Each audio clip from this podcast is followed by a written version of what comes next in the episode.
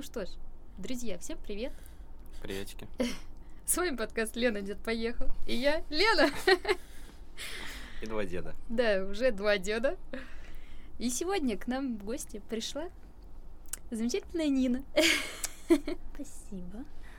И привет. По нашей традиции мы просим тебя немножечко рассказать о себе. Как ты можешь представиться? Вот это поворот. А я не готовилась. Я помню, что вы в первых подкастах начинали с того, у кого какое любимое блюдо. Да. Можно я? Ой, мы всегда за еду вообще. Я слушала внимательно. Очень поржала, Андрей, конечно, над тобой. Стейками, рыбой и даже раком на работе. Но для себя, наверное, скажу, что мой топчик — это, конечно, селедка под шубой. Наверное, сейчас это как никогда актуально. Но скажу, не любая все-таки, а только приготовленная моей мамой. И я вот, конечно, думаю, когда-то же, наверное, к сожалению, мама перестанет мне ее готовить, и что же мне тогда делать? Но вообще селедка под шубой — это, конечно, очень сложно. Я много общаюсь с иностранцами и пытаюсь им всегда объяснить. Это очень смешно звучит в переводе, название буквально. Я прям всегда стебу их этим. Но говорю, что это прям огонь. Это огонь. Я не знаю, я не фанатка майонеза, но это какая-то магия просто свеклы, рыбы и майонеза. Да, да. А некоторые еще яблоки добавляют. Ой, нет. Чеснок, да, яблоки нет. Яблоки — это как ананас на пицце. О, вот. Понял. У нас тут два лагеря, любители. Ненавижу ананасы. Я вообще ананасы не люблю. Я вообще не люблю, когда смешивают овощи с фруктами. Не люблю эти салаты, где и то, и другое. Где яблоко добавляют, это же вообще фарш какой-то. Мне кажется, яблоко — это всегда было с какой-то бедности, знаете. Ну, вот. Нет, ну серьезно, ну вот раньше, когда не очень хорошо жили, мне кажется, во многих семьях добавляли в салаты. Ну, чуть-чуть так, для аромата, веса. В магазинах точно для веса. Или лук добавляли для веса, скорее. Многие блюда такие пришли откуда-то из бедноты. Да, яблок, потому что всегда как, не знаю, хоть попой ешь везде. Это правда. Яблок? Да. С одной стороны, да, а с другой стороны, что-то яблоки тоже нифига не дешевые сейчас в магазинах. Вот это меня больше всего поражает, что вроде самая яблочная страна практически. Средняя полоса Санкт-Петербург, это же все-таки яблочные такие места, постоянно урожай яблок у всех хороший. Люди, не знаю, куда это девать, приглашают лишь, чтобы только соберите, только уберите все это отсюда. Ну, слушай, это же капитализм, дело же не в том, в каком регионе, яблочном, не яблочном. Яблочный регион. Так у нас не продают там такие сорта, как красная девица, конфетка какие-нибудь. У нас обычно желтая, зеленая, красная. Сезонная у нас самая. Да. И там все вместе. Можно найти даже что-то интересное. Хорошо, это про блюда. Да. Так, теперь немножко о себе. Я недавно обновляла свой профайл в Тиндере. Вернее, у меня был эксперимент. Я почитала пару статей про алгоритмы в Тиндере. Как это работает? Как тебе подборку потенциальных партнеров осуществляет, естественно, искусственный интеллект на основе разных данных. Того, что написано в профиле, твоих фотографий, качества фотографий, ну и всей этой информации. Я решила это проверить. Меня такая шутка возмутила, потому что, теоретически вообще как бы сужает. Ну и вообще это неправильно. Это несправедливо, так не должно быть. Я решила поиграть, поменять профиль и посмотреть, насколько поменяется подборка потенциальных кандидатов вокруг. Реально, все прям сработало. И я, когда описывала себя, решила, думаю, давайте попробуем прям вообще так по-серьезному. И начала с того, что привет, я феминистка, пацифистка и вегетарианка. Вернее, была в другом порядке. Вегетарианка, пацифистка и феминистка. Как думаете, сколько было мэтчей? Вы правы, 0. Вот. Потом, потому что один из критериев, вот как бы работы алгоритма, он оценивает IQ, условно, интеллект. И на основе этого подбирает тебе, соответственно, с похожим интеллектом. Интеллект он оценивает исключительно по тексту. То есть терминология, обороты, там, тра-та-та, запятые в нужном месте, все такое. Я решила так вот замахнуться, да. Ну, в общем, как-то это не сработало. И потом я постепенно удаляла каждое слово. Сначала я удалила феминистка, а оказалась вегетарианка-пацифистка, потом я удалила пацифистка. Так, ну, эксперименты в Тиндере — это не основной род твоей деятельности. Но мне кажется, так интересно.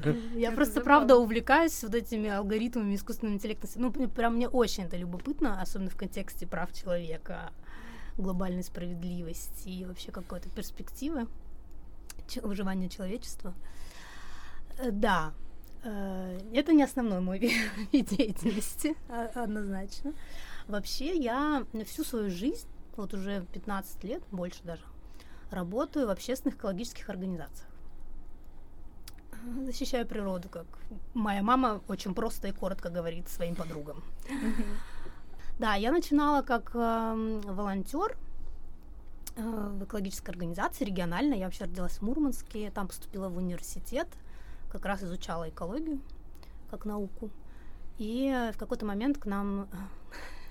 Сейчас, кстати, будут много референсов с Тиндером, но надо мне, кстати, порефлексировать на эту тему. Видимо, неспроста.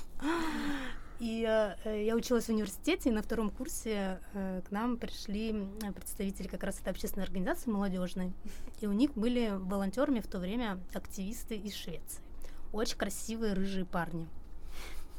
И они пришли к нам на лекцию рассказать, что такое активизм, экологический активизм и так далее. И я поняла, что вот вообще, конечно, это моя любовь. И, естественно, пошла и сразу записалась в волонтеры в эту организацию. То есть, когда меня спрашивают, как ты пришла в профессию, я всегда говорю, что через любовь. К рыжим парням. Абсолютно. Вот. Ну и потом, конечно, меня что-то увлекло, затянуло, и это было очень круто, потому что это был второй курс института, мне было там, сколько, не знаю, 18-19 лет. Знаете, когда там уровень юношеского максимализма зашкаливает, и он, и как бы гормоны, всю энергию нужно куда-то направить, поэтому такой активизм — это самое вообще милое дело. Там можно абсолютно самореализоваться, получить удовольствие. Это были там какой-то 2002 год, еще не так доступна была заграница, и это была очень хорошая возможность поездить по миру, потому что мы очень много путешествовали на разные акции, мероприятия, конференции, тра-та-та. Поэтому это было прям реально круто. Я посмотрела за границу, мы начали со Скандинавии, потому что я работала в молодежной организации общественной, которая сотрудничала с норвежской. Поэтому в Осло командировки, класс, регулярненько, это было шикарно, конечно. Ну, вообще там молодежь немного с другим менталитетом, поэтому на период, когда я формировалась, ну, мне кажется, во многом как личность, такое вливание, так скажем, западной, такой более демократичной, либеральной, конечно, культуры и сознания, оно, мне кажется, очень повлияло. Я прям вот кайфую, я до сих пор прям благодарна этому времени. Там были какие-то первые мои акции, знаете, с баннером. Я просто помню, не знаю, мне там 19 лет, я с гигантским баннером освободите в центре вилли. Города. Нет, не освободите вилли. Это был крутой слоган, на самом деле. Был. Мы выступали против добычи нефти в Арктике, потому что тогда у России были грандиозные планы. Это было, конечно, абсурдно с экономической точки зрения, с экологической, с климатической. Ну, в общем, там целый пакет аргументов. И я помню, баннер был крутой. Там было написано: пятна на море, пятна на совесть. Мне кажется, это круто. У меня до сих пор есть эта фотография, я прям ее храню. Надо мерч такой сделать. Да, да. Ну, слава богу, сейчас уже отказались практически от угля, отказываются от нефти, практически уже от газа, я думаю, в ближайшей перспективе. Так что уже не столь актуально. Но тогда это было очень смело, потому что, ну, представляете, вся экономика страны тогда была просто нацелена на развитие своей Арктики, там супер какие-то амбициозные проекты по добыче нефти в Баренцевом море, в Ледовитом океане. Мы типа будем первыми, опередим Америку, как обычно, вот эти все фантазии нашего правительства. Мы не говорим про политику, да, я помню. Вот, но это прям было круто, смело, и это очень вдохновляло выйти с таким протестом. И вот поволонтерила я там, было много всего крутого, интересного. И потом я переехала в Петербург в какой-то момент по любви. Ну, в Петербург же только так говорят, конечно, да. И там у меня были эксперименты, такой небольшой творческий кризис. Я думаю, ладно, надо что-то другое попробовать. Решила попробовать бизнес. Ну, прям бизнес-бизнес, ну, такой немножко с экологическим уклоном. Меня хватило на полгода, ровно на полгода. Была как раз вакансия в Greenpeace. Я думаю, ну наконец-то все срослось. Это было очень круто. Это было очень круто. Это были 5 лет такого, конечно, хардкора, потому что, там прям из тебя все соки высасывают. Но очень, сложно. Там эмоционально, конечно, такая большая нагрузка. Потому что, ты все равно проникаешься этим. Так много мы там работаем с людьми. И огромное количество проблем. Сейчас расскажу вам интересную историю про огромное количество проблем. Greenpeace была и есть до сих пор рассылка. Если ты подписываешься на различные тематики, они тебе регулярно присылают различные экологические новости. Я была подписана. Отписалась? Я, наверное, да. Помнишь, почему отписалась? Потому что их слишком много. По-моему, я даже так и ответила. Я встретила, прошлым летом. Мы были в Пятигорске и встретили ребят. И они мне говорят: ты работала в Greenpeace. А мы были подписаны на рассылку, вообще поддерживали Greenpeace всякими способами. Но в какой-то момент парень говорит: я решил отписаться от Greenpeace и донатить деньги церкви. Нормально. Я говорю: а можешь пояснить, что за такой шифт вообще? Он говорит: Greenpeace присылает всегда такие рассылки, что все плохо, что все, мир катится в тартарары, что вообще кризис, катаклизмы, выхода нет. Меня это давило. Да, такую депрессию меня загнало, что человек пошел в религию, обратился в религию. Я сразу своим коллегам бывшим написала, говорю: вот так вы меняете это. До чего довел Greenpeace. Да. Мировоззрение людей так меняется. Поработав в Greenpeace, я решила, что-то мне хочется опять другого, и решила поехать поучиться за границу в американском вузе в Будапеште, но на той же специальности, экологическая политика. Это тоже было, это очень круто. Я поехала, мне было, соответственно, сколько там, не знаю, 35 лет. Быть студентом в 35 — это очень круто. Это круче, чем 18, потому что ты уже все осознанно делаешь. Можешь максимум получать удовольствие от обучения именно и, конечно, кайфовать уже более качественно, чем когда тебе 18. Сколько ты по времени ты училась? Училась год. Год, потом я еще там себе замутила грант, получила финансирование на стажировку в Англии. Очень прикольных ребят, которые, знаете, чем занимаются? Общественная организация, она, по-моему, одна из, не знаю, буквально из немногих, они занимаются оценкой экологического влияния войн. И оценивают также, насколько экологические факторы способствуют развитию военных конфликтов. То есть в обе стороны. Такие крутые штуки, мне кажется, делают. Да. Причем, они там разные тоже технологии используют, там могут, например, они делали прикольный проект по Йемену, то есть они просто со спутника смотрели, где там в результате бомбардировок, например, были там разливы танкеров или там нефтехранилищ, или какие-то химические предприятия, где там какие были утечки, то есть можно масштаб трагедии оценить, но вообще такие прикольные штуки делают. Интересно. Да, прикольно.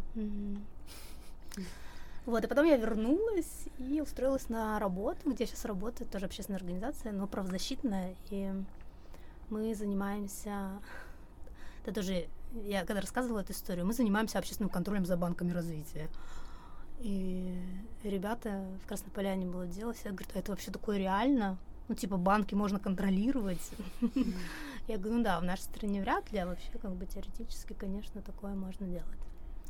Так что мы... А что вообще мне лично непонятно? Ты можешь объяснить, что это значит? Это непонятно, мне кажется, всем, кроме нашей организации и банков. Извечный вопрос: с кем работает Чендлер? Да. Что там было? Цифры, что-то с цифрой. Да, серьезно, вы смеетесь, а это на самом деле большая проблема. Это большая проблема, когда ты указываешь в анкете, тебе нужна твоя профессия. Если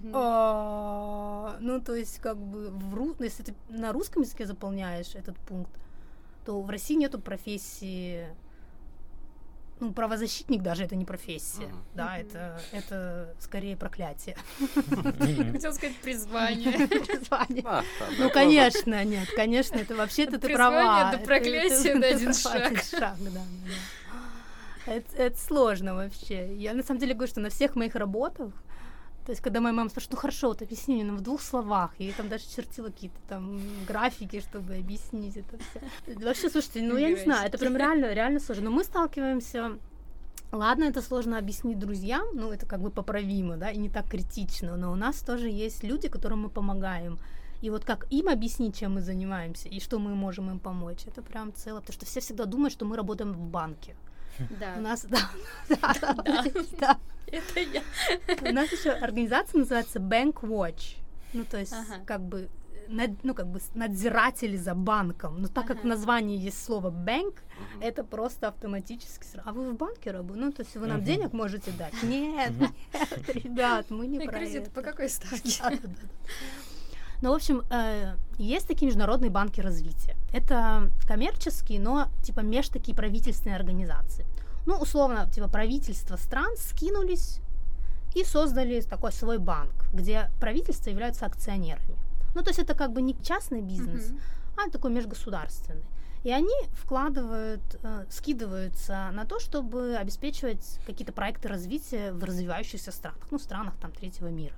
Там дороги строят, электростанции, ну, в общем, вот это реформы проводят. Ну, знаете, это вот благая западная цивилизация приходит и несет добро в массы третьего мира. Примерно такое. Но так как они вкладывают деньги налогоплательщиков, и если мы говорим про европейские государства, то они как бы подотчетны этим налогоплательщикам. То есть европейские налогоплательщики могут прийти и сказать: слушайте, ребята, мне не нравится, что вы там инвестируете там в атомную энергетику, или в уголь, или в нефть, или в газ.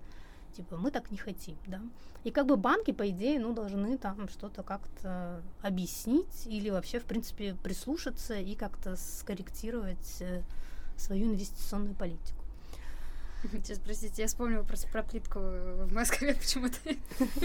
Нет, это не оттуда, но я думаю, что там тоже много проектов было. Но сейчас Россия... Вот, слушайте, на самом деле, Андрей, зря я не могу не говорить про политику, потому что вся моя работа так или иначе связана с политикой. Я стараюсь. Да давай. Это теперь твой подкаст, судя по всему. И мы, как общественная организация, которая финансируется в том числе Евросоюзом, можем также прийти к банку и сказать, что вот здесь ваш проект нарушает права человека, или вот здесь ваш проект может привести к загрязнению реки, например. Что-то такое. И они там, ну, типа, вы бесите, конечно, но, типа, придется, иначе вы сейчас шумиху в СМИ наведете, к совету директоров пойдете, к омбудсмену, и вот эта вся история. По России вы никак... Вот, Россия сейчас под санкциями, поэтому все вот эти международные банки развития не могут инвестировать здесь. Поэтому проектов в России сейчас нет. Понятно. Поэтому, как бы, мы не работаем. Поэтому я как бы, ну, формально в России, но как бы не наша организация, не эти банки не занимаются Россией. То я хотела пожаловаться уже на загрязнение. Записывайте. Да, и вот теперь мы, вот я занимаюсь. Моя специализация — это Центральная Азия.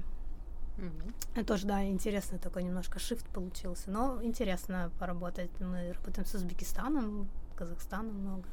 Прикольно, такое погружение в культуру, в менталитет. Много общаемся с местными активистами, которые там подают жалобы или там каким-то общественным мониторингом занимаются. Прикольно. На следующее, вот я думаю, что весной мы все-таки соберемся туда поехать, наконец-то, первый раз за эти 2 года, и пообщаться. Я даже не представляла, что вот можно чем-то таким заниматься. Это очень классно. Звучит очень интересно лично для меня. Это прям реально очень интересно. Я считаю, что я счастливый человек, потому что я вот прям какой-то волей судеб нашла свое профессиональное призвание. У меня, в принципе, не бывает каких-то... Ну, не бывают небольшие творческие кризисы, которые, в принципе, я достаточно легко решаю. Но я так рада, что мне не надо, вот, знаете, искать себя, пробовать эту ту профессию. Это прям кайфово, это прям так легко по жизни сразу. Так еще оказалось, что... Ну, в этом есть уже определенная концепция, когда ты делаешь то, что тебе нравится, то, что востребовано людьми, это, как правило, хорошо оплачивается. И поэтому, в принципе, у меня всегда были прям хорошие зарплаты. Ну, практически всегда, за редким там промежутком времени. Что тоже, конечно, приятно, потому что мне кажется, что, ну, любой труд должен оплачиваться хорошо. Конечно. Да, конечно. И тем более... А когда это любимое дело, это же вдвойне круто, приятно. Да. Ой, это очень классно.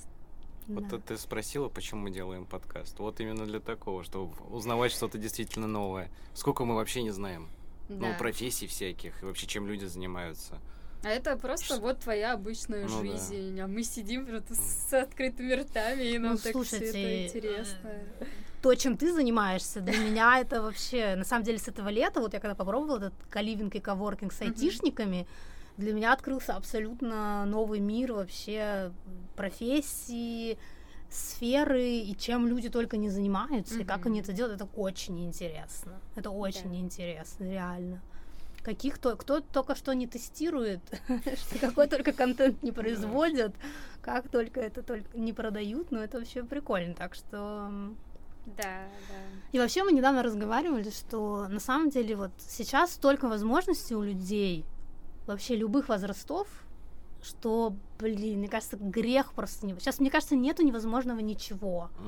Ты можешь работать, учиться, жить в любой точке мира и заниматься всем чем угодно. И для этого не надо тебе 6-5 лет учиться. И, да, и не надо денег. Да, и не надо, много денег. Нужно просто как бы мозги, желание, какой-то энтузиазм и целеустремленность. А так вообще, я смотрю, думаю, блин, можно же... Поэтому там у меня есть... Мы как-то что-то обсуждали там одноклассников бывших. Я говорю, я не понимаю, что... понятно, что каждому свое, но вот я со своей как бы точки зрения не понимаю, что люди вот как бы там... сидят в одном месте и в одной профессии всю жизнь. Как бы, раньше так было. Там, у меня мама всю жизнь проработала в школе, да, мой первый там начальник, он всю жизнь проработал в одной организации, на государственном предприятии, там, не знаю, на записи в трудовой. Просто. Это звучит даже страшно. Да, но при этом, конечно, я понимаю, что моя мама абсолютно влюбленный в профессию человек. Она, конечно, просто талант у нее работа с детьми. Но не у всех так, и не у всех так всегда, но я не понимаю при этом, что люди не пытаются как бы что-то попробовать, потому что сейчас, просто абсолютно, можно, вот я даже не знаю, можно учиться в любом университете онлайн, Курсера дает гранты на обучение просто в любом вузе. То есть главное желание, знание языка. Но язык можно выучить, извините, вот приложение Duolingo, которое бесплатное. Если ты каждый день занимаешься 15 минут, ты можешь полноценно выучить язык. Так, нативочка пошла. Простите. Когда тебе уже деньги передавали? Мне ничего не передавали, я ничего не знаю, я ничего не получал. Сорян. Потому что возможности, конечно, море. И очень странно, когда кто-то молодой говорит, вообще нечем заняться, там работы нету. Я говорю, вы вообще все нытики просто. Да. Обернитесь, у вас все есть. А вот расскажи, мне интересно, ты просто вот с детства хотела стать экологом? Нет, конечно. Но кто? Я не верю во все эти рассказы. Я хотела стать снежинкой. Примерно, да. Нет, честно говоря, вот я просто очень плохо помню свое детство. У меня есть какая-то специфика памяти, видимо, чтобы освобождать пространство. У меня как бы подстирается все предыдущее. Не очень хорошо помню. Но нет, я даже в школе не хотела. Знаете, что я хотела в 11 классе? Стал вопрос, куда поступать? Может быть, и военная, мне кажется, форма мне к лицу будет. Вот такая логика была, представляете? Я вообще в ужасе от себя. Думаю, ничего себе, какой у меня скачок там случился за 2 года вообще. И мы в 11 классе на выпускной оставляли пожелания, типа, кем мы хотим быть через 10 лет, и в бутылку шампанского запаковывали. Генералшей. Сразу. Так, если бы, это хоть как-то, как-то более бы, что ли, уважительно я бы к себе отнеслась. Мы через 10 лет... Естественно, я забыла, что я писала. Но я была хранительницей бутылки. Звучит-то как... Да. Через 10 лет мы открыли. Знаете, что мне было написано? То есть, соответственно, мне было 17 лет, 27 лет. Моя мечта была выйти замуж в Париже и иметь 3 детей. Классическое желание. Абсолютно точно. Ты понимаешь, что я... Наверное, да, в то время. То есть ни о чем таком я не мечтала. Я даже в школе не особо... Хотя бы Париж был. Хотя бы какая-то возвышенная Париж? Мечта. Да. Да. Не в Мурманске уже какая-то динамика, да, уже какие-то амбиции. Да. Принцессы в Мурманске. Да. И я, на самом деле, когда стал вопрос выбора вуза, я вообще не понимала реально, что делать. Я не знаю, может, у всех так было или как-то все осознанно? Я вообще ничего не знала, ничего не понимала. Нет, я примерно знала, что что-то гуманитарное надо искать. А в итоге выбрала то, что я ничего не знаю про петрологию, минералогию, геохимию, поэтому я буду... О, круто. Пойду туда. Мы еще с мамой смеялись. Что такое петрология? Наверное, это наука о Петре. Что такое петрология? Петрология? Это почти как минералогия, только изучение горных пород под микроскопом. О, прикольно. То есть это микроструктура. Геологи сейчас начнут. Да, кстати, мы с Димкой геологи. Ой, у меня сложно отношение с геологами, потому что как только мы заговариваем за изменение климата, это, знаете, вот это разница перспектив, да. Это я сейчас нейтрален стал к экологам, есть люди, есть, геологи и геологи. А раньше я просто экологи, вы что делаете? Вы же ничего не делаете, не хотите. Да. У меня вот есть подружка, тоже геолог, и она у нас постоянно с ней там. Классика. Да, чё вы там только какие-то, акции устраиваете на нефтяных вышках, чё вы там ещё... С плакатами бегаете. Какое изменение климата? А зачем вы так делаете? Напомните, пожалуйста, экологи-геологи. Это старая война, уже не помнят, почему это началось. Не, я вообще не знаю. Монтеки и Капулеты. Видимо, исторически. Видимо, вам, может, вам там в университетах это преподают, знаете? Там курс, как разговаривать с экологами. Я технарь закончил. Лена, это у нас институт. Да, университет. Я пошел геологом, потому что рядом с домом было. Нормально, да, мне кажется. Ну вот к вопросу о том, как выбирать профессию, мне мама тоже говорит, слушай, хорошо бы, я вообще математик по складу ума, мне у меня, конечно, я закончила там с медалью школу, но просто там все несерьезно было в школе, поэтому несложно было хорошо учиться. Но я не любила ни все эти биологии, это вообще не мое, все естественно науки. Я любила математику. Все четко, понятно, формулы, все, никаких там интерпретаций, субъективизма, этого все. Мама мне говорит, наверное, хорошо бы английский, чтобы был в твоей специальности. Конечно, хорошо, но и на ИНЯС, кроме как по блату, не поступить. Поэтому этот вариант сразу отпал. Мы начали искать другие варианты. И в тот год это было какое-то чудо. У меня в университете набирали специалистов на такие двойные специальности, знаете, там учитель истории и английского языка, учитель математики и английского языка, учитель экологии и английского языка. Мама говорит, давай сюда. Тут же и второй язык, но это вроде не ИНЯС. То есть там конкурс будет, наверное, не такой безумный. Я говорю, давай. Я прекрасно поступила, так как была с медалью, там было просто собеседование. Никто не понял, что я абсолютно ноль биологии, экологии и географии. Университет закончила с красным дипломом. В общем, к тому, что выбор был такой-никакой абсолютно. Но я прям маме благодарна до сих пор, что вообще как она интуитивно просто попала сразу в яблочко, и можно было не терзаться потом всю жизнь, не искать нужную профессию. Но я думаю, что подсознательно, может быть, я не сильно брыкалась, потому что, наверное, подсознательно где-то мне хотелось этим заниматься, потому что я с детства 3 месяца в году, так как мы жили на севере, где лета нет, соответственно, на все лето мы уезжали в Вологодскую область. Тоже север, но чуть-чуть поюжнее. И мы жили в деревне, такой глухой, где реально вокруг просто дикий лес, медведи, реки, прям шикарно, вообще настоящая нетронутая природа. И у меня, конечно, ценность сохранилась, какая-то важность для меня. Видимо, как-то, может быть, подсознательно это в итоге трансформировалось в такое отношение к профессии. Да. Может, мама как-то что-то заметила в тебе в детстве? Не думаю. О, точно. Расскажи про Мурманск. Ой, Мурманск. Слушайте, я, конечно, скучаю. Я который год хочу туда поехать, но это пандемия, это что-то еще меня останавливает. Ой, он такой красивый, сильный, но суровый такой вообще. Но я вообще очень... Мне всегда нравилось, он был очень прогрессивный город. Во всех смыслах, иногда это было его недостатком.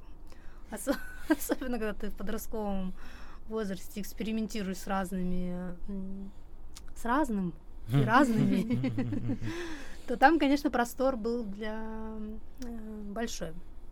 Но так как это город-порт, поэтому тоже там всегда были моряки, которые привозили какие-то, не знаю, крутые фильмы, шикарную порнуху, знаете, на ВХС, когда бананы, жвачки. Два дефицитных продукта были в Мурманске. Бананы и порнуха хорошие.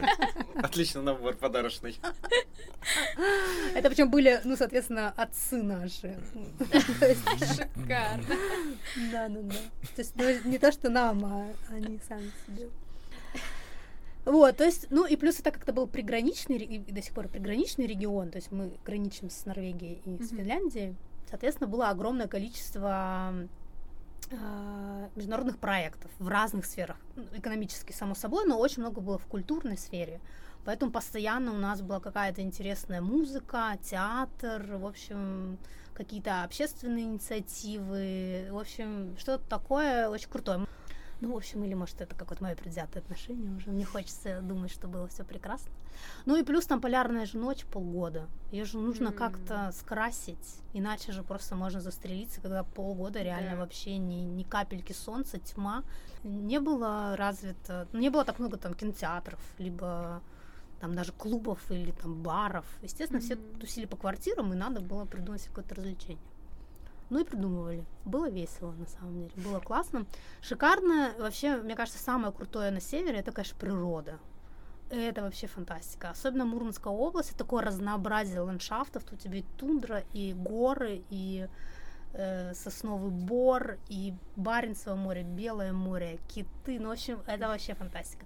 Но, естественно, я ценность этого осознала только тогда, когда что? Уехала. Ты видела китов? Я видела...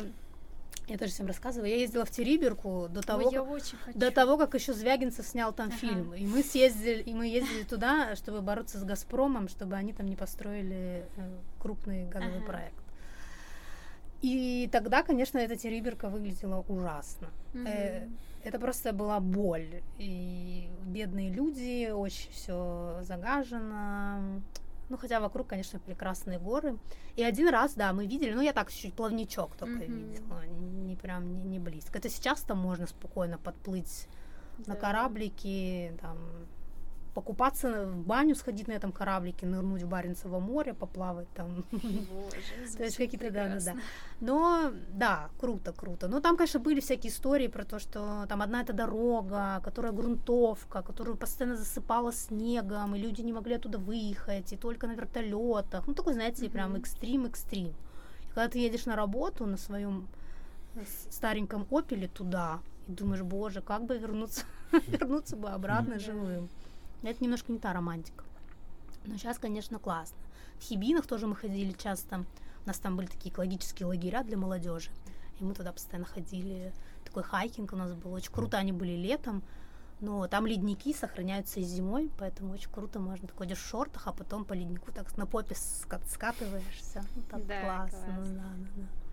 Но я не катаюсь ни на лыжах, ни на сноуборде. Я попробовала пару раз, что-то упала, у меня болела рука, и я подумала, что... Не моя. Не моё вообще. Поэтому я так это не практикую.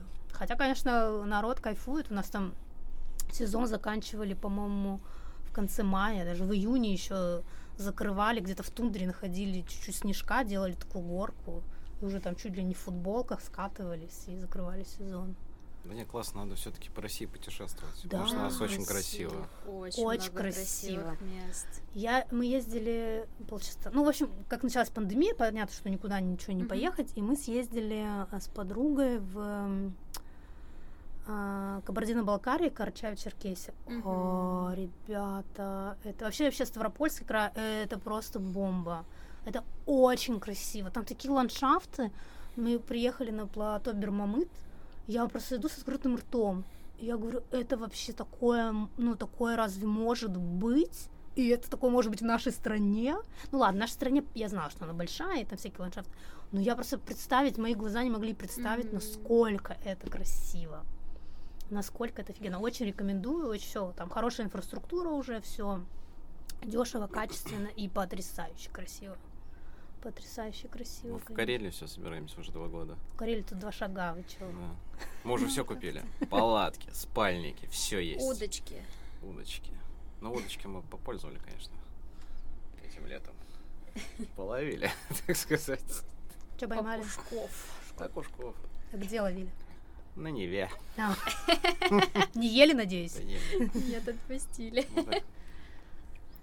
Ну, кстати, вот за что я люблю свое геологическое прошлое, это за вот эти все маршруты и путешествия по России. Я много где была по России, и правда, это просто какие-то сказочные пейзажи, действительно, как вот заставки Windows, да, и да, так далее. Да. Угу. Очень красиво. Особенно, когда ты в какие-то дикие места попадаешь, где, ну, обычный обыватель туда просто не доберется, это потрясающе. Да, с точки зрения геологии, я представляю, что Россия — это просто кладезь, да. То есть там, где не шагни, все, да, какие-то... Да, да. И самое главное ощущение — это когда ты после 3 месяцев из тайги выезжаешь на город и просто вытраченными глазами смотришь на машины, на вывески, ты такой просто...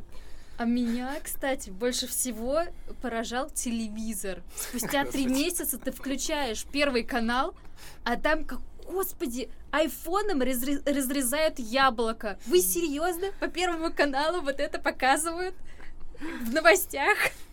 Блин, что? Мир сошел с ума просто. На контрасте это, конечно, жутко. Я предлагаю вернуться. Greenpeace. Нас интересует Greenpeace. Давай, стандартный вопрос. Самый часто задаваемый представителям Greenpeace. Ну, какой самый стандартный всегда, в чем нас обвиняли всю жизнь, что... Наверное, то, что собирают деньги с людей обычных на какие-то там, не знаю, защита леса. Донаты. Ну, это как раз все правда. А обвиняли в том, что нам платят корпорации обычно. Да, точно. Что если мы мочим «Газпром», то нам платят какой-нибудь... Ну да, задержка, например, судна какого-то там... Shell или нефтяного трайлера в океане, на лодках, это как пиратство. Американцы платят, чтобы саботировать экономику России. Да. Исключительно. Подожди, это что, не так? Прикинь. Не американцы. Ну или если это какие-то региональные проблемы, то это обычно, да, какие-то конкуренты какой-нибудь там, не знаю, маленькой компании, загрязняющей в каком-нибудь, не знаю, мухосранске.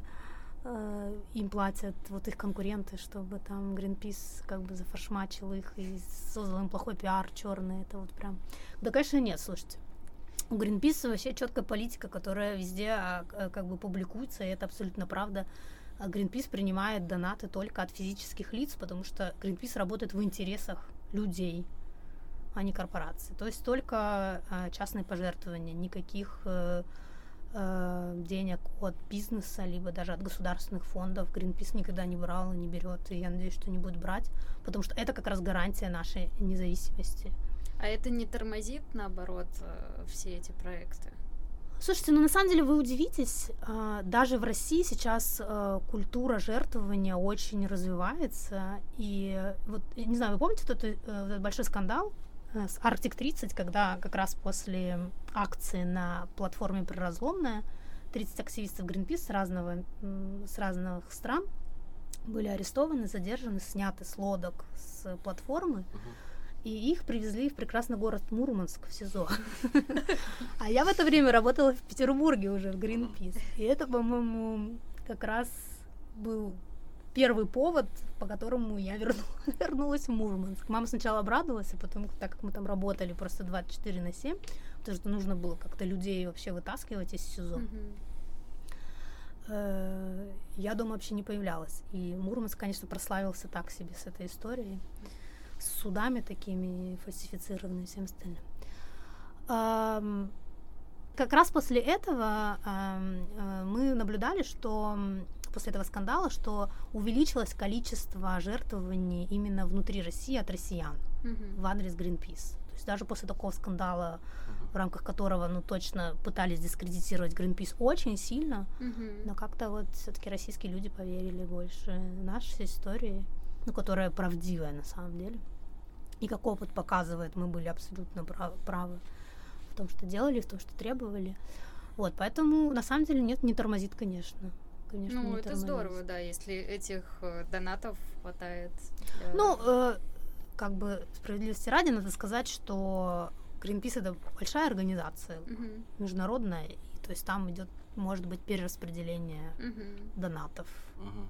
То есть если в какой-то стране, ну, там больше донатят, то они могут там помогать своим офисам в других странах. Поэтому, в принципе, с точки зрения... понятно, что всегда чем больше, тем больше можно сделать, но я думаю, что у этого тоже есть своя проблема, потому что сейчас организация реально очень большая, мне кажется, там уже больше 100 человек, в России именно. И в этом тоже есть там определенные риски, чтобы не скатиться в такую крупную организацию со своей там бюрократией, со своими нюансами. Поэтому... Но, насколько я понимаю, когда я работала, в принципе, средств было достаточно, чтобы делать крутые вещи и добиваться прям результатов и побед. А у меня, знаешь, вопрос такой. У меня почему-то складывается впечатление, что, конечно, опять же, все-таки придется в политику немножечко заходить, как тут без этого. Смотришь новости, что Россия там отправляет какую-то помощь, не знаю, там в Турцию, допустим, тушить пожары. При этом у нас в Якутии эти же пожары. Как, не знаю, как это работает? Это все равно все как-то повязано действительно с политикой? Или почему, грубо говоря, Россия не направляет все это внимание на российскую проблему экологии? Мне кажется, в случае с пожарами это хороший пример, потому что как раз каждый год, каждую весну и каждую осень у нас горит полстраны, и с каждым годом количество гектар и площадь увеличивается. И каждый раз, в принципе, упоминают эту ситуацию, что почему мы отправляем там оборудование, людей и финансы там в какую-то Турцию, хотя у нас самих проблема. Я думаю, что здесь немножко разная история, потому что когда страна помогает другой, это, конечно, инструмент политического влияния, это как бы не столько, я думаю, это мое личное мнение, не столько про тушение пожаров в Турции, сколько про выстраивание сотрудничества стратегического, которое может помочь. В России пожары горят не потому, что нету средств их тушить, а потому что есть системные проблемы, которые приводят к этим пожарам, отсутствие контроля лесного, массовые вырубки, которые несанкционированные, нелегальные, которые, как правило, часто прикрываются тем, что просто происходит якобы пожар, и то, что уже было вырублено, преподносится как сгоревшее. Плюс, изменение климата. Понятно, что температурный режим меняется, и, каких-то мер наша страна, чтобы минимизировать эти риски, не предпринимает. То что-то там делается, на уровне создания повестки. В принципе, в России сейчас много об этом говорят. Так как я в этой сфере работаю с 2000 года, я могу сказать, что в 2000 году, когда мы начали заниматься изменением климата, 100% людей, принимающих решения в России, это чиновники, какие-то ученые, вообще отрицали факт изменения климата, и влияния человека, вернее, именно, в контексте влияния человека. И сейчас, в 2021 год, слава богу, Россия уже участник различных климатических соглашений, и есть какие-то внутренние законы, какие-то политики, которые, по крайней мере, декларируют, что страна готова там что-то делать. Что-то там чуть-чуть сокращать выбросы, чуть-чуть инвестировать в снижение рисков, но, по крайней мере, и уж точно все говорят, что, изменение климата есть, и как бы мы это чувствуем, это факт, и человек, в принципе, влияет. То есть, в принципе, за 20 лет сознание даже наших политиков изменилось. То есть можно сказать, что прогресс есть, но если смотреть, конечно, в контексте международного сообщества и, главное, срочности вообще решения этой проблемы, это прогресс, конечно, вообще минимальный, и он, конечно, абсолютно недостаточен, учитывая вклад российский с точки зрения выбросов парниковых газов. Поэтому, вроде кажется, что-то говорят, но, конечно... результаты... сложно, да. Сложно, потому что, понятно, что у нас вся экономика сырьевая, и тут рубить сук совсем, конечно, им тяжело дается. Хотя мы видим, как там Норвегия инвестирует деньги, от нефтедобычи, и другие страны. Вроде кажется, так легко, ты срубил, посадил дерево. А почему-то все-таки... То ли это никому там не нужно. Там какие-то другие законы все-таки работают. Мне кажется, что... я тоже там в дипломной своей работе писала про это. И, в принципе, у меня такое представление, что в связи с тем, что у нас нет стабильности в стране, все политики, люди, принимающие решения, политики или бизнесмены, они не могут думать на даже среднесрочную перспективу. То есть сегодня он здесь, а завтра он может здесь не быть. Поэтому нужно сделать сейчас по максимуму, чтобы обеспечить себе какой-то Комфорт, теплое место, какие-то прибыли и там безбедное будущее там, своим детям и так далее. Поэтому такие стратегические решения, которые могут действительно изменить систему, они не принимаются. Хотя, да, абсолютно просто срубил, ну, просто по закону, да, вот вы срубили, вы же продаете, вы же зарабатываете, mm-hmm. вот вы посадили, да, это не такая сложная, это не не какие-то высокие технологии, правильно? Mm-hmm. Дерево, ну, саженцы выращивать, это же несложно. Кстати, еще, может быть, у нас в России рассуждают люди, что, ну, подумаешь, экология. У нас тут люди, там, не знаю, нищенскую зарплату получают. И, грубо говоря, это не особо важная тема там, для каких-то, для внимания, да, всего общего и так далее. Может быть, у нас так рассуждают? А у нас так рассуждали в определенный период времени. Знаешь, это всегда, пока тебя не коснется, это типа не важно. Ну, это где-то там, где-то в Москве или где-то там в Вашингтоне говорят, но... Когда это касается тебя, то это становится уже реальной проблемой, это становится твоей проблемой. И мне кажется, ситуация в России поменялась, когда, во-первых, с пожарами, когда у людей начали сгорать, ну, целые деревни сгорали, у людей mm-hmm. сгорали дома, все поняли, что-то с этим надо делать, с чем-то связано, да. И второй большой, мне кажется, вот сейчас был такой подъем в какой-то экологической осознанности, когда вот начались эти проблемы с мусорными полигонами. Mm-hmm. Когда Московская область решила свозить все свои отходы в Архангельскую область. ШИЗ, да. И много где, в принципе, в регионах была похожая ситуация. Когда ты вроде живешь, у тебя прекрасный там частный дом, ну или там квартира с окнами на какой-то лес. И в одну секунду его вырубают и строят полигон. Иногда это отходы не твои, а из другого региона. Но часто это ровно твои отходы, которые ты производишь. И ты вдруг как бы пазл складывается, да, то есть ты видишь, что как бы ты тоже, ну, то есть экология касается тебя, потому что ты также на нее влияешь, и ее качество зависит исключительно от того, как ты себя ведешь. Поэтому, мне кажется, очень поменялось отношение, и мне кажется, сейчас все-таки, ну, большинство людей как-то более внимательно относятся к этому. Ну, просто это сейчас уже и в повестке везде, вот, ну, я не знаю... Банально, ты приходишь в пятерочку, и у нее там, они уже там, да, типа, не берите пакеты, или у них там фасовочные, многоразовые, или там... Или сдайте там зубную щетку, ну, какие-то такие, да, какие-то такие вещи. Пластиковые. Это тоже, конечно, я считаю, во многом заслуга Greenpeace, потому что у нас была большая компания, связанная именно с ритейлом. Вот, но уже человек не может это совсем игнорировать, потому что, ну, это абсолютно везде. Не знаю, садишься в Сапсан, там тебе реклама, карта, где можно сдать в переработку отходы, да. Или там, не знаю, в Петербурге вот это очень популярно, какие-то рейтинги баров, которые, например, сдают стекло в переработку, или используют многоразовые трубочки, или там, ну, какие-то вот такие, знаете, экологические инициативы внедряют на уровне бизнеса. Это очень, ну, так популяризируется. Да, поэтому, это становится нормой. Да, это становится нормой, абсолютно. Поэтому это уже сложно как-то совсем игнорировать. Ну, хотя, с другой стороны, соглашусь, это все-таки про какие-то крупные центры. Ну, там, Петербург, Москва, Екатеринбург, там, ну, может быть, там... В регионах, конечно. Да, вот таких особенно в сельской местности, там, конечно, с этим сложнее. Там вот у меня мама живет в Вологодской области, ну, не живет, а полгода проводит в Вологодской области, в деревне. У нас только недавно они поставили мусорные баки. Представляете, только недавно. Я там строчила, каждое лето к ней приезжала, и строчила жалобы в прокуратуру, просто на местную администрацию. Они мне уже пишут, ну что нам сделать? Я говорю, да поставьте хотя бы баки, вы что, издеваетесь? Естественно, куда люди везут все. Ну, раньше в деревнях, когда не было такого количества пластика, просто сжигали в печке. Ну, или вот прикапывали, если это какая-то органика, еда. Сейчас это невозможно сделать. Они просто складывают пакет в соседний лес. Ну, а куда им еще? И в итоге такие огромные, просто несанкционированные свалки, которые еще отходами лесопиления засыпываются просто вот так вот. Ну и в какой-то момент они загораются, естественно. Это просто картина огонь. Сейчас поставили, слава богу, урны. Ну, тоже, конечно. У нас тоже история, да, Ленка писала. У нас в Тверской области дача, деревня, вот, и там мусорка. То есть какая-то, ну, не пойми чья. Раньше там стояли... строительный мусор, да, вообще большой, крупный. Там раньше стояли баки, но их убрали. И сказали, что, ну, у нас нет денег, чтобы содержать, типа, это все. Mm-hmm. И все люди сваливают просто рядом, где вот была мусорка, они просто по привычке все туда сваливают. А там даже такой уголочек прям, как положено. И не вывозится, все так там. Да, Елена написала, да, в администрацию там какую-то.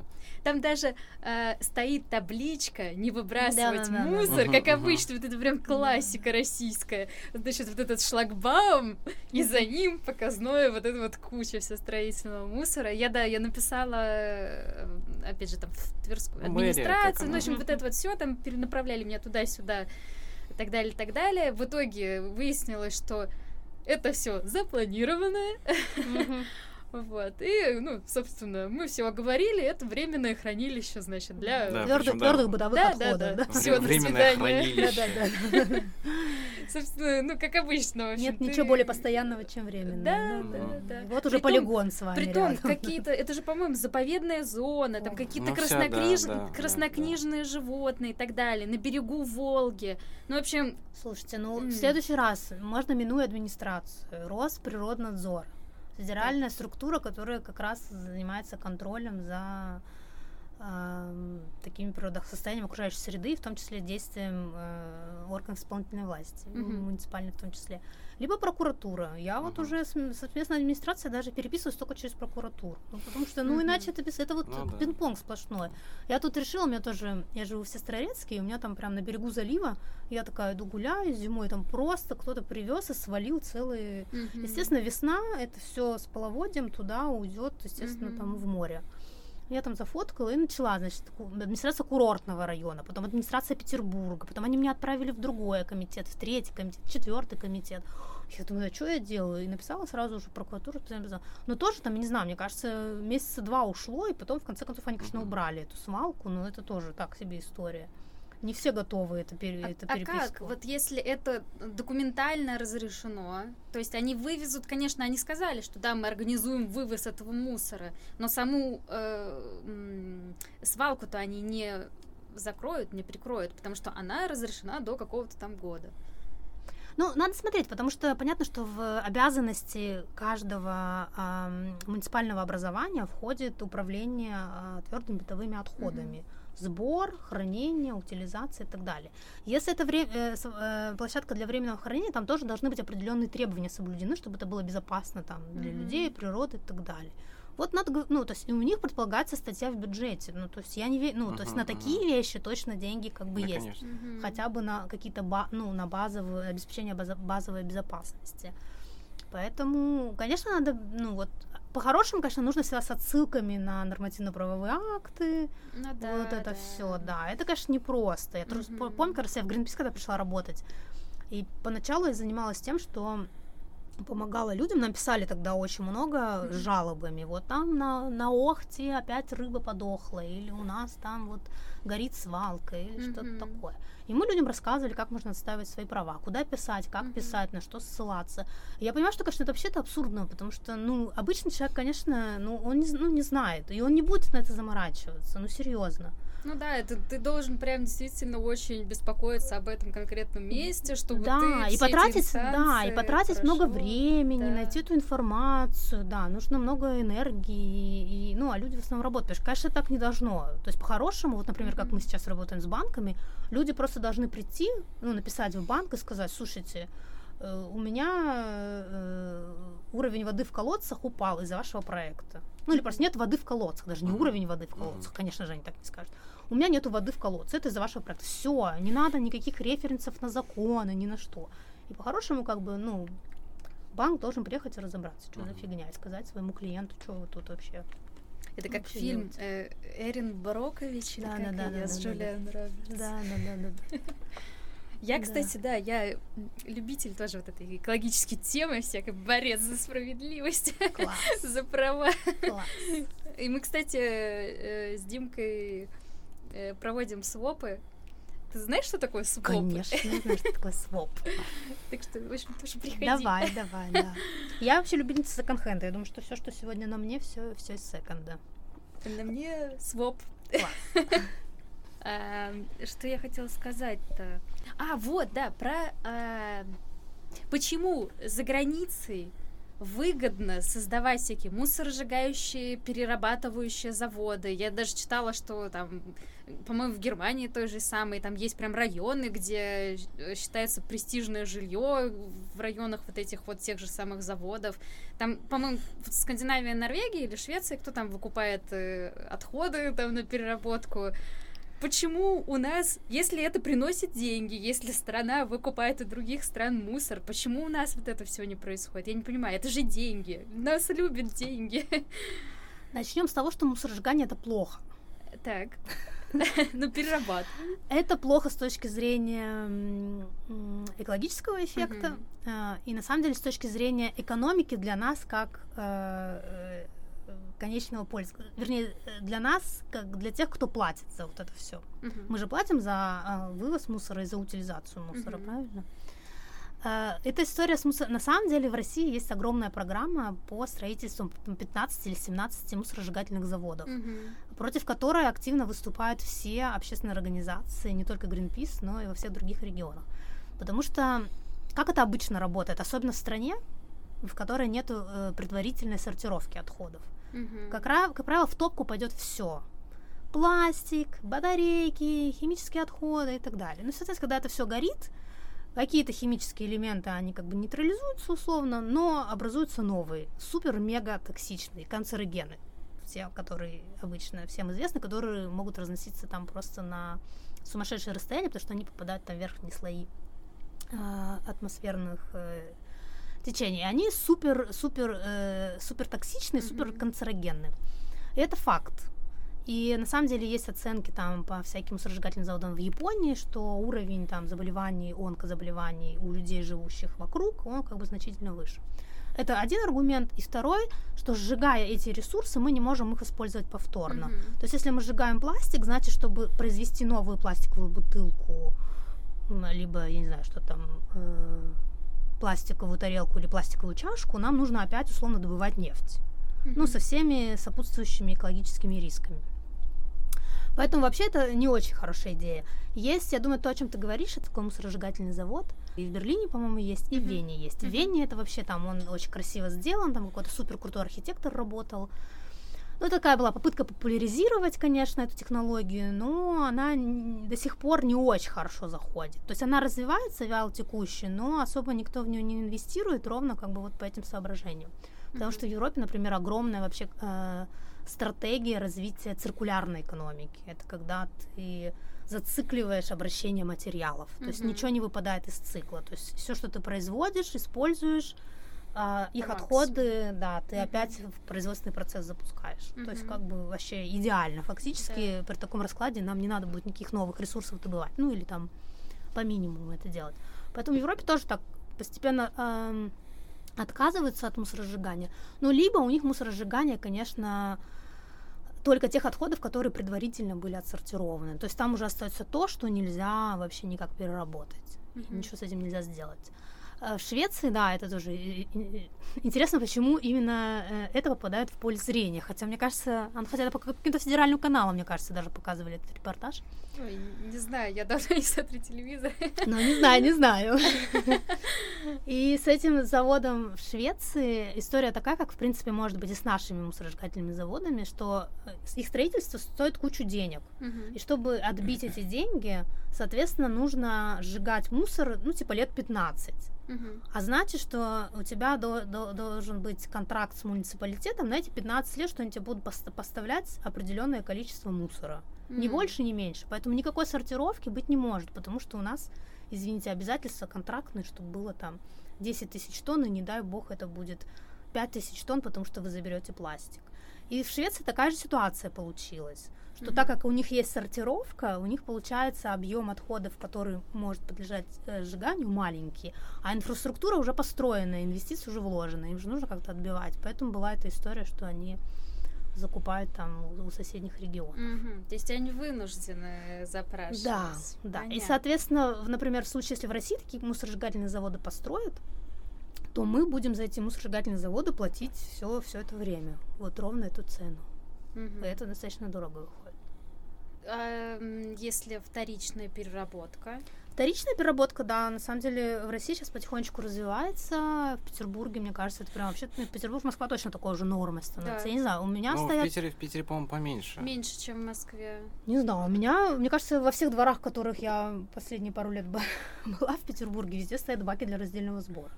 У вас есть? У нас есть, но у нас только пластиковые бутылки. Да, еще. То есть... Ну, что... единственное... А, ну стекло еще. Ну, стекло есть в соседнем там дворе, да, мы туда ходим. Ну, чтобы вы понимали, это как бы, если мы... Ну, основной объем в отходах, это, конечно, органика. Uh-huh. Ну, то есть то, что мы с вами едим. И дальше идет по объему, это пластик.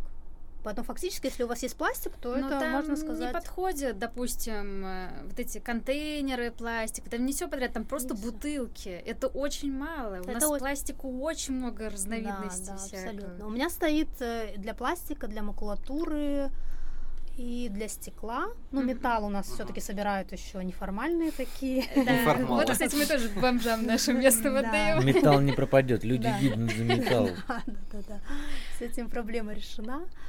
Ну вот я не знаю, я вот сколько смотрела, как-то по парочке стоит. Но просто в Москве в каждом дворе действительно стоит вот эти 4 разделения: ну, металл, пластик. Там всегда больше. Да. Ну, класс. Я просто давно не была в Москве, поэтому, возможно, да. Это вообще работает? Это действительно? Да, это работает. В Москве делали вообще большую проверку, я помню, когда появились вот эти пункты раздельного сбора в разных районах Москвы. Активисты, волонтеры Greenpeace тогда ходили прям по всем пунктам, смотрели, если там график вывоза, как часто вывозится, где находится и так далее. Все работает. Но на самом деле это уже, это просто не та история. Во-первых, этим занимается малый и средний бизнес, как правило. И если они уже вкладываются в то, чтобы поставить баки и какую-то рекламу дать, нет смысла вывозить потом на полигон, правильно? Потому что, там им придется платить на полигоне за захоронение. То есть они создают инфраструктуру и делают переработку. Вот просто идет и все из-за недоверия постоянного. Мне кажется, зачем мне разделять? Это уже какая-то старая информация. Ну, а все до сих пор в это верят. Обычно так высказываются те, кто не сортирует мусор, и они, там все в общую кучу, это все свозится, и это какая-то информация, по-моему, 5-летней давности, мне кажется. Я думаю, что еще только когда раздельный сбор появлялся, все про это говорили. Мне кажется, это как отговорка какая-то. Я тоже думаю, это такой экскьюз, это все равно все фигня. Хотя все битком. И пластмассу вот это. Кстати, да. Я тоже прям радуюсь, что у меня соседи такие все ответственные, все вообще выносят постоянно. Я-то давно раздельно сортирую, когда еще не было пунктов, но были, знаете, есть такое движение раздельный сбор, и они там раз в месяц проводили акции, куда можно было, определенную точку там на улице все это принести, и они уже дальше с переработчиками договаривались. То есть я там весь месяц все это копила, но это очень хорошо понять объем, чтобы задуматься о том, что нужно не перерабатывать, а предотвращать, сокращать потребление. Вот, и тогда наши общие друзья с Андреем, Аня говорила, что я буду раздельно собирать только когда будет инфраструктура, я не буду заморачиваться на то, чтобы там накопить, насобирать, и вот это все мне неудобно, но это нормально, это резонно, мне кажется, вполне. То есть если нет инфраструктуры, то это требует слишком много усилий, и это должно быть прям такое, знаете, немножечко, прям увлечение или такое, прям приверженность этой идее. Но мне кажется, все должно быть нормально, по-человечески, чтобы людям было удобно, чтобы они видели, что это действительно перерабатывается и так далее. Да, конечно. Мне кажется, сейчас сильно лучше. Ну да. Мне кажется, все равно, кто бы что ни делал, вот эти все новинки все равно будут воспринимать. Найдутся какие-нибудь староверы, которые будут говорить «нет». Знаю, все равно, правильно. Ты как теория разбитых окон. Да. Ты проходишь мимо контейнеров, которые раздельно заколочены. Тут этот пластиковыми бутылками, этот бутылками стеклянными, а здесь есть остальной мусор. Ну, ты же не пойдешь выбрасывать обычный мусор туда, где у тебя пластиковые бутылки. Это какой-то абсурд, да. Ты просто... Точно так же его разделишь, и тебе ничего прям сверхусиленько требует для этого. Положить бутылки к бутылкам. Как детский сортир, ты знаешь. Ну, это, мне кажется, сложно сделать, когда ты стоишь уже у бака, потому что, скорее всего, в твоем пакете все в кучу уже, и остатки еды, и нет, бутылки. Я имею в виду, что не конкретно, не в какой-то конкретный случай, а в принципе, просто когда ты проходишь мимо урны и видишь, что все рассортировано, тебя это все равно наталкивает на какие-то мысли... Почему, не сделать то же самое. Не сделать то же самое, я согласна. Но у меня мама, например, она такая, она меня поддерживает, но как только я сейчас просто живу с мамой, как бы, ну, она под моим влиянием и, видимо, под моим укором делает это прям добросовестно.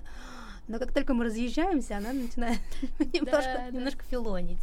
Потому что я сейчас еще собираю органику отдельно и хожу, прикапываю в соседний лес. А это для нее прям вообще типа, перебор. Типа, ну нет. Ночью с лопатой в лесу. Так примерно и есть. У меня уже заготовленная речь на случай, если меня когда-нибудь поймают. Может, такая-то немножко заповедная зона. Ну, я только добро, удобрение. Да, я прям, да, еще оттуда иду обратно, там соберу мусорок какой-нибудь, поэтому все так по своим зачетам. А вот вернемся обратно. Меня пугает тоже. Даже меня уже это пугает. Да нет, просто люди спрашивают, всем интересно, откуда вообще у Greenpeace деньги? Не, ну просто любопытно, это же не донаты. И донаты, серьезно? Да. Донаты людей, вот, физических лиц, да, как я сказала, мы только от них берем деньги. Никакого бизнеса, никаких. Вот мне кажется, многие в это не верят, и поэтому говорят, что это все куплено, проплачено, да. Ну, слушайте, на самом деле Greenpeace, как и все общественные организации, абсолютно прозрачен в том плане, что ежегодно публикуются финансовые отчеты, в том числе можно зайти на сайт, посмотреть там, сколько денег было получено, сколько потрачено, от кого было получено. Ну, в смысле, там, понятно, не пофамильно будет, да, но там по регионам можно посмотреть, да, или посмотреть там физические лица, или там, ну, какие-то такие вот, какую-то такую статистику, все доступно. Мне кажется, у нас слишком недоверчивые люди. Такая статистика висит на каждом там сайте администрации и так далее. Да. Они сами написали от руки. Да. Просто никто же не хочет, опять же, это проверять, там, достоверность информации и так далее. Ну, вчера, кстати, слушала по радио, обсуждали заявление Собчак про цифровых цыган, которые продают воздух. И про то, почему люди так в России охотно верят всяким коучам и всем вот этим. И девушка, она там, по-моему, антропологией занимается, что такое. Она говорила, ну, в принципе, у человека в природе потребность доверять, потому что иначе, ну, невозможно взаимодействовать. Ну, то есть, если ты никому не доверяешь, то ты как бы, ну, с ума сходишь, ну, параноишь, все такое. И поэтому, типа, доверяют. Поэтому вот это интересно контрастирует, что, мне кажется, действительно сейчас люди... Может быть, это другая, как бы, крайняя составляющая или какое-то крайнее проявление, что, мне кажется, сейчас доверяют вообще всем и всему, что говорят. Ну да, есть может такая. Быть. Поэтому... Но, с другой стороны, из крайности в крайность, да, переходя, да. Мы как раз приходим к какой-то золотой середине. Это, ну, как бы, я не знаю, как с такими, честно говоря, людьми разговаривать. Мне кажется, те, кто до сих пор говорит, вы проплаченные, ну вот... Я когда работала в Greenpeace, у нас подход к вовлечению людей, как бы, в нашу деятельность, да, был основан на такой сегментации по принципу ценности. Ну, это такое достаточно, я думаю, что везде, может быть, в СММ тоже используют примерно это. То есть людей делят на группы. Целевая аудитория. Ну да, целевую аудиторию анализируют по их ценностям. И, соответственно, под комбинацию этих ценностей подбирают, как бы, контент. Ну, чтобы он... Контекстная реклама. Да. Ну, да. Я ходила на курсы контекстной рекламы. Именно так. И там вот, как бы, есть определенная категория людей, которые вот примерно так рассуждают, и, как правило, ну, мы, по крайней мере, с ними никогда не работали, потому что там нереально. То есть они не поменяют свое мнение, условно, пока там пионеры не примут нашу точку зрения. Ну, условно, вот так.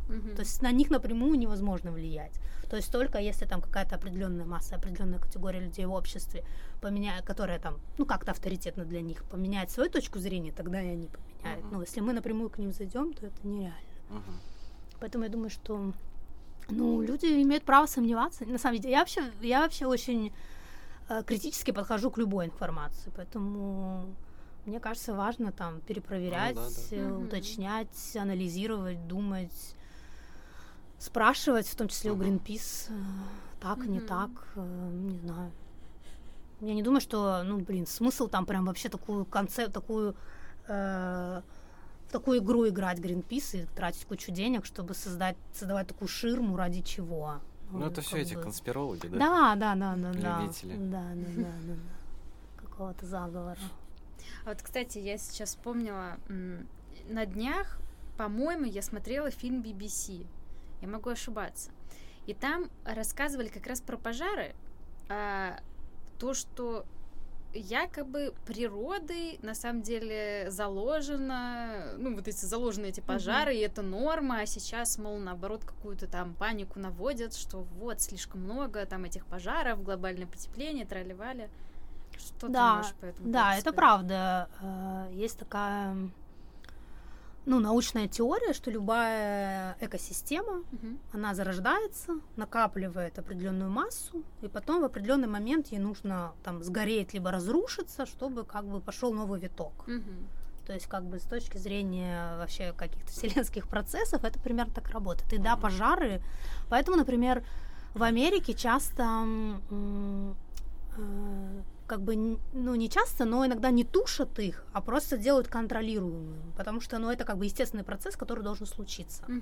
То есть как бы такое место, такой факт имеет место быть.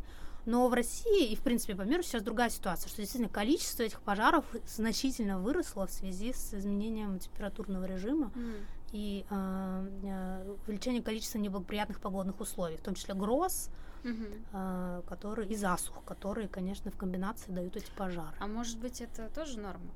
Просто нам, как людям, это неудобно. Геолог заговорил. Не-не-не, я просто с какой-то, наоборот, более философской точки зрения, в плане того, что понятно, что нам, людям, это невыгодно и создает какой-то дискомфорт. Но, может быть, с точки зрения природы и земли это нормально? Если это есть, ну, я думаю, что сейчас ненормально, потому что то, что происходит на планете, оно вызвано в значительной степени сейчас не естественными процессами, а именно антропогенным влиянием человека. То есть это не то, что как бы типа логично и естественно должно происходить, а это немножко как бы утрировано.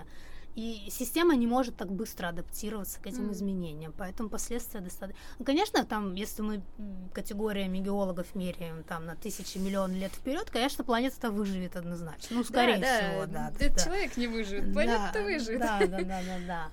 Но с точки зрения, конечно, влияния и на человека, и на экосистему в целом, потому что, ну, и мы должны понимать, что когда горят леса, то есть это горят легкие планеты. Как бы это не звучало банально. И это еще усугубляет изменение климата, потому что нету зеленой массы, которая будет поглощать углекислый газ и производить кислород. И плюс, ну, мы должны понимать, что, по крайней мере, ну, вот в случае с Россией, я могу смело сказать, что в большинстве, наверное, случаев, ну, ладно, хорошо, не буду прям говорить в большинстве, не готова сейчас статистику дать, но во многих случаях горят леса не потому, что это естественный процесс, а потому что их жгут, ну, из каких-то там своих соображений. Ну, соответственно, там огромное количество животных, растений погибает, ну, деревни целые горят. Ну, на самом деле, это вообще жутко трагично. У Greenpeace есть целый отдел, который занимается обучением пожарных добровольцев. И сами они выезжают на такие пожары, они там работают тоже совместно с МЧС, помогают тушить там, вот, где как бы МЧС готов сотрудничать и где вот прям действительно есть в этом потребность. И я просто пока работала, каждый сезон пожара видела эти жуткие фотографии, ну, просто сгоревших животных, ну, на самом деле, ну, и сгоревших деревень, то есть это и про людей в том числе. Ну, да. И пожарные, которые тоже погибают. Я помню, когда мы были тоже в Якутии, в полях, и в это время... Якутия почти каждое лето, по-моему, горит, и тоже рядом с нами там был этот смог, и так, новости с... цивилизации до нас доходили, конечно, что если что, там мы начеку. Ну, это такое, конечно, жутковато. Пожар — это вообще страшно. Конечно, конечно. И получается еще там тоже такой эффект, когда горят леса, соответственно, пепел, ну, сажа условно, она разносится и попадает на шапку полюса. И, соответственно, снег становится не белым, ну, а, понятно, чуть более таким серым-черным, и он, соответственно, быстрее поглощает солнечные лучи, он быстрее тает, уровень воды поднимается, белым медведям негде жить, ну, в общем, вся вот эта история. Да, потому что, на самом деле, все взаимосвязано абсолютно, и любое явление, событие и действие любого участника всей нашей истории, конечно, сказывается. Но это, конечно, делает вроде и устойчивым, но и при этом уязвимым всю нашу систему. Ну, Что заслужим, то заслужим. Ой, ну, конечно, хочется верить в лучшее все-таки. Хотя, действительно, почитать сейчас был большой климатический саммит в Глазго.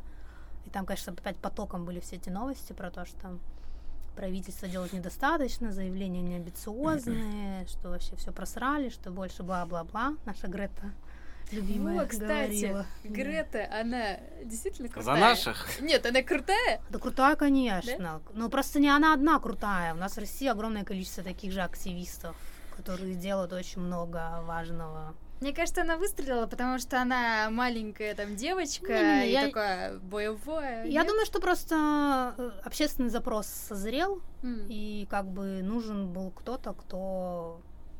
Ну, кто, может быть, проговорит открыто в глаза то, что все думали, но, может быть, но стеснялись. Но она же тут за ней стоит все равно. Ну, кто? Ну, я не знаю, она же не сама. Я считаю, что она сама.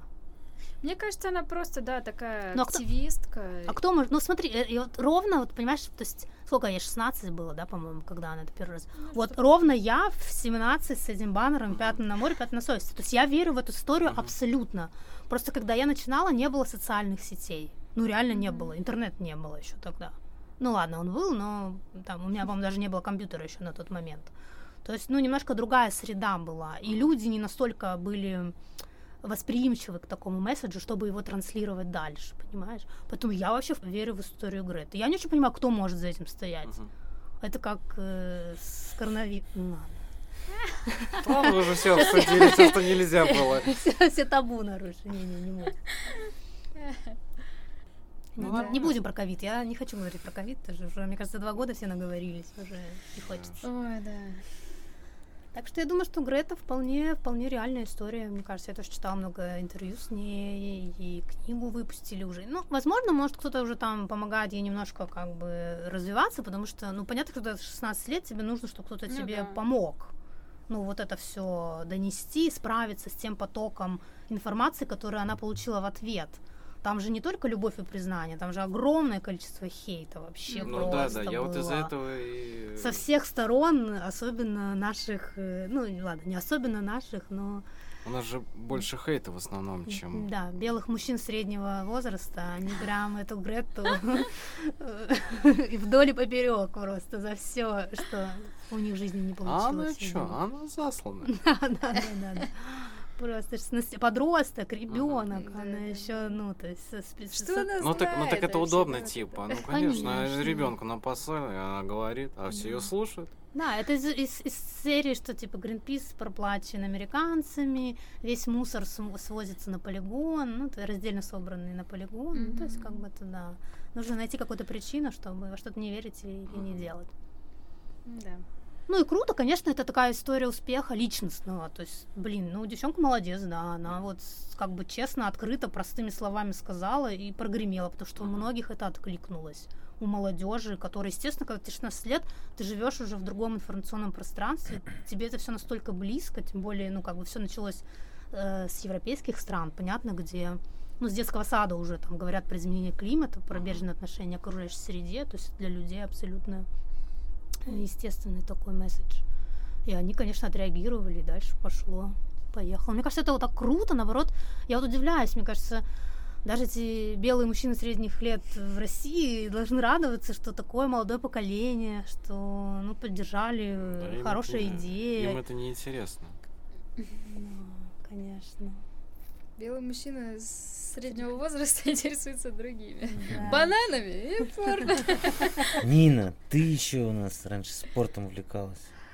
Замечательный вид спорта, который называется, напомни... Как ты все помнишь? Ultimate Frisbee. Пожалуйста, объясни, как в этой игре. Фрисби — это тарелка, она кидает. Да, тарелка там присутствует. Да, когда я говорю, что...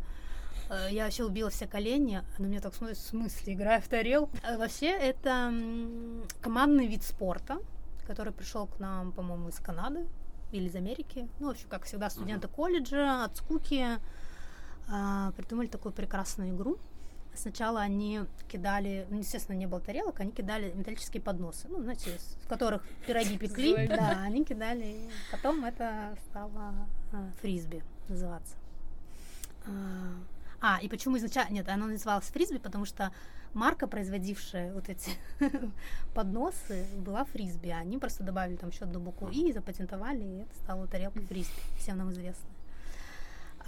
Очень прикольная игра, пока что ее еще не испортили коммерциализацией такой жесткой. Это примерно как, наверное, американский футбол. В общем, это командная игра. Играют на песке, играют в зале, играют на траве. Две команды. Задача одной команды поймать диск в зоне, ну, условно, в воротах противника. Когда ты ловишь диск, ты не можешь с ним бежать, ты можешь только его пасовать. И вот так, перепасовывая между своими сокомандниками, ты двигаешься с этим диском условно к воротам своего соперника. Соперники при этом ставят тебе всякие блоки, то есть препятствуют этому броску. Поэтому там нужно как-то научиться, прям очень классно, красиво кидать. Но что меня прельстило, я вообще никогда не занималась, ну там что, ну всем чего-то там по чуть-чуть, но ничем никогда серьезно не занималась спортом. Что меня прельстило, это два момента. Во-первых, общая концепция, там нету судей.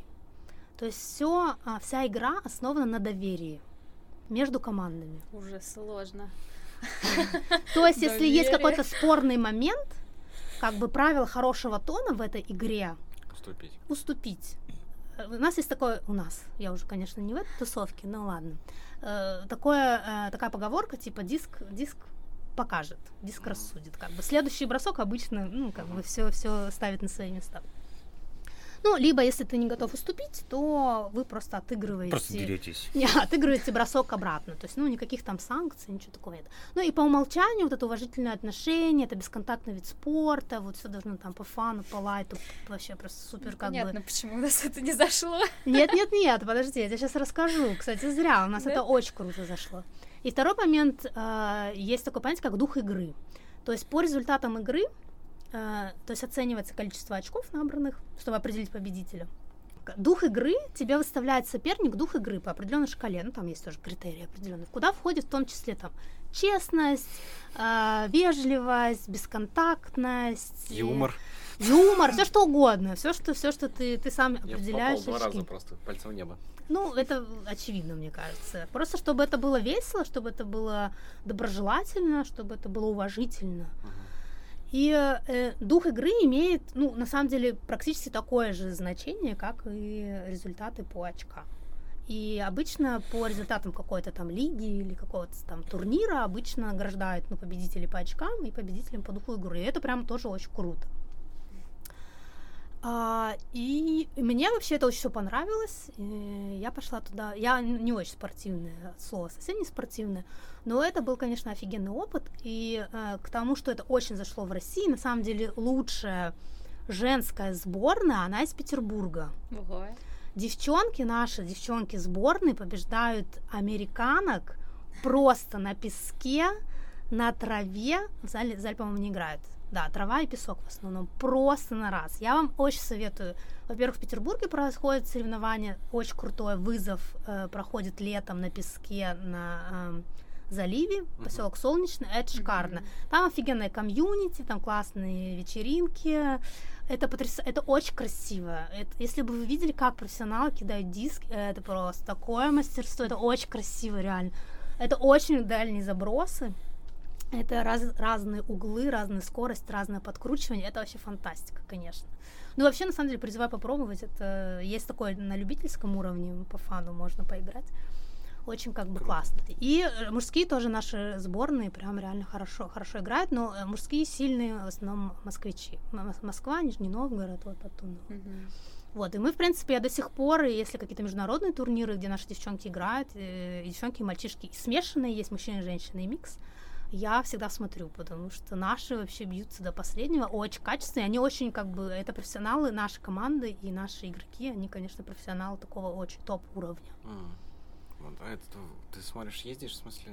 Нет, смотрю онлайн, онлайн-трансляции. И вообще ни разу не видел. Вот, посмотрите, ребята, вот вы не знали об этом спорте еще 5 минут назад, А это международные лиги, чемпионаты мира. Да, да, да. И они номинированы на олимпийский вид, на включение в олимпийские виды спорта. И, по-моему, ну, не в эти, но вот буквально как-то в следующее или через следующее они будут олимпийским видом спорта. Ну, меня это немножко смущает, потому что, скорее всего, ведут рефери. И немножко да. как бы... Ну, скорее всего, так и будет, да. Да, концепция поменяется, но посмотрим. Но пока что это очень круто, прям. Mm-hmm. Я поездила на турниры по зальному ультимату, в Подмосковье мы были, в Петербурге достаточно часто турниры проводятся. Даже у меня есть одна золотая медалька. Единственная в моей жизни золотая медалька. Я прям почувствовала вот этот адреналин, когда и ради чего, в принципе, люди идут в спорт. Это, конечно, кайф, когда ты побеждаешь, у тебя да. вешается эта медалька. О, прям. Это шикарно. Но песок самое сложное, потому что бегать по песку, вы когда-нибудь бегали по песку? Да. Особенно, который еще обжигает пятки, вроде бы это должно мотивировать, но... Это ужасно. Я помню, что это просто, особенно если играешь без замен, это просто... Я плакала. Это я просто плакала. Я молилась, что... А бежать... Не бежать тоже не можешь. Ну, стрёмно, вы же всё-таки командная играете. Но круто. Я помню, что 3 года я играла. У нас команда называлась «Чили». Спросите, почему? Почему? Потому что когда мы... В тот вечер, когда мы его команду создавали, мы пили красное чилийское. Все просто. Вот, но это было круто. Я помню, что в тот период у меня была просто лучшая физическая форма за всю мою жизнь, наверное, так больше не будет. Я просто жала там пресс, я могла там бегать вообще нормально, так далеко у меня здесь было такие, все подкачано, все было. Ну, это интересная такая трансформация тела была. Я, конечно, поняла тоже пределы свои физические, поняла, что я не ожидала, я думаю, нифига себе, я даже так могу. Но это тоже такое было открытие для меня, на что способно твое тело при определенных обстоятельствах. Ну, я проверил, я пошел. Да. Примерно. Но, конечно, колени я убила, это вообще, это прям, ну, там все мучаются с этим, да. Классно посидели, время почти закончилось. 2 часа пролетело. Как тебе? Вообще круто, мне, ребят, вы создаете атмосферу, спасибо, я очень волновалась. Да правда. Мы ничего не делали. Я молчал, я сегодня я молчал. Слава Богу. Ну, молчать нужно тоже, знаешь. Хорошо, у тебя получилось. Отлично получилось. Молодец, Андрюш. На самом деле, мне тоже очень понравилась наша сегодняшняя беседа. Мне было очень интересно, да, и мне кажется, мы как-то на одной волне вообще. Да, мне кажется, тоже, да. Ты забрала подкаст, как я уже говорил. Полностью. Да, и это хорошо, потому что очень классно. Мы не испытываем поэтому никакого дискомфорта. Но вы прям создаете атмосферу, правда, реально круто. Спасибо огромное за вопросы, за интерес. Очень, я прям кайфанула, мне понравилось. А в чем секрет-то селедки под шубой? Не знаю, маминой любви, наверное. Я тут, знаете, какое открыла блюдо недавно? Вот, кстати, могу сказать тоже. Вообще я люблю средиземноморскую кухню. Мне мама всегда говорила, ты родилась, ну, не очень не в том месте. Я вегетарианка уже лет 15, наверное. Mm-hmm. И я люблю овощи, фрукты, ну, и морепродукты, если они какие-то местные, конечно же. И я люблю пасту вообще во всех видах. Это моя самая любимая. В какой-то момент я научилась ее нормально готовить с разными соусами и так далее. И тут, так как я училась в Венгрии в университете, у них отвратительная кухня. Ну, то есть там все в кляре, даже мороженое в кляре. Сплошное мясо, гуляш и вся вот эта история. Но у них есть очень классное блюдо. Это паста с капустой. Ого. То есть, ну, варите макароны, тушите капусту и смешиваете. Это бомба. Ну что? На этой съедобной ноте мы, как всегда... С еды начали, едой закончили. Все вечно жалуются. Хватит про еду говорить. Да, наш подкаст не обходится без темы про еду. Ладушки, ребята, спасибо большое. Вы прекрасны. Первый в моей жизни приятный эколог. Геологи наконец-то закопали топор войны с экологами. Миро мир. Ура! Greenpeace! Все, спасибо. Всем пока, Лена Дед поехал.